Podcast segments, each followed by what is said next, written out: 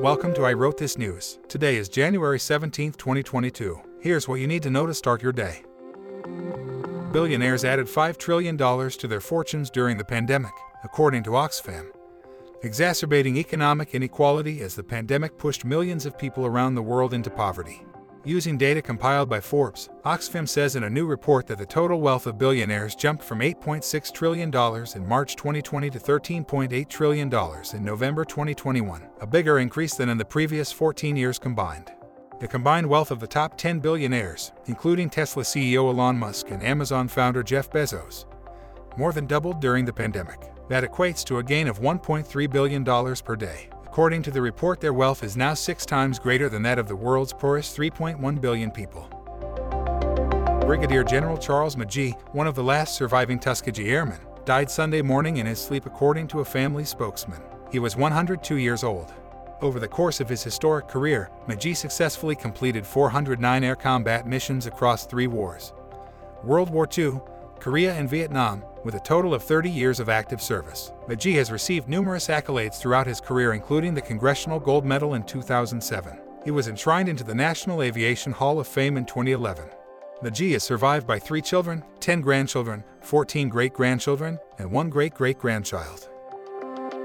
The Hunga Tonga volcano in the southwest Pacific erupted explosively on Saturday evening local time, producing a tsunami sending ash 100,000 feet high and generating an atmospheric shock wave that rippled around the globe.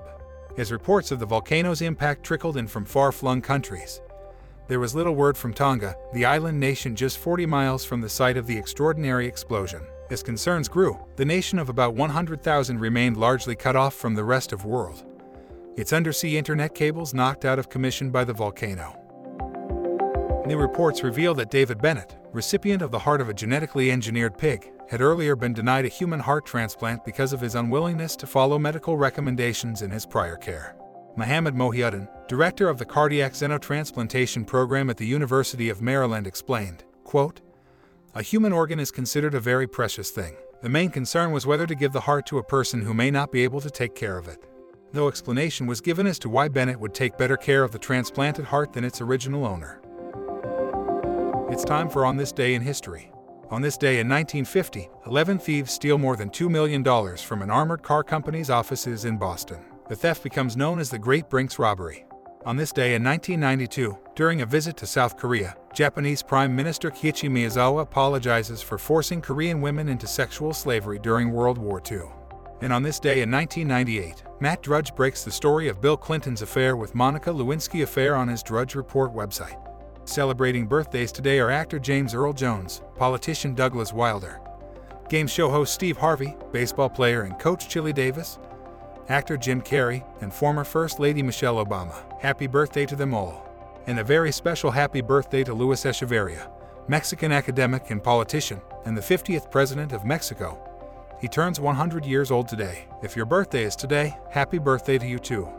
By the way, if you or someone you know has a birthday coming up, send us an email or leave us a voice message with a greeting. We will be happy to include that in an upcoming show. You'll find the links in the show notes. Today's news was brought to us by CNN, The Guardian, The Washington Post, The New York Times, Science, and Wikipedia. If you have a comment or a question about anything you've heard today, or if you have a suggestion, please send us a note at I wrote this news. All one word, at thatradioshow.com. That email address one more time is I wrote this news, all one word, at thatradioshow.com. One more thing if this podcast sounds a little funny, that's because it's also an experiment. All of the vocals were generated using AI technology. Hopefully, the show will sound different and better as the tech improves and as we improve at using it. I'm Bob Neese, hoping you have an amazing day. We'll get together again soon.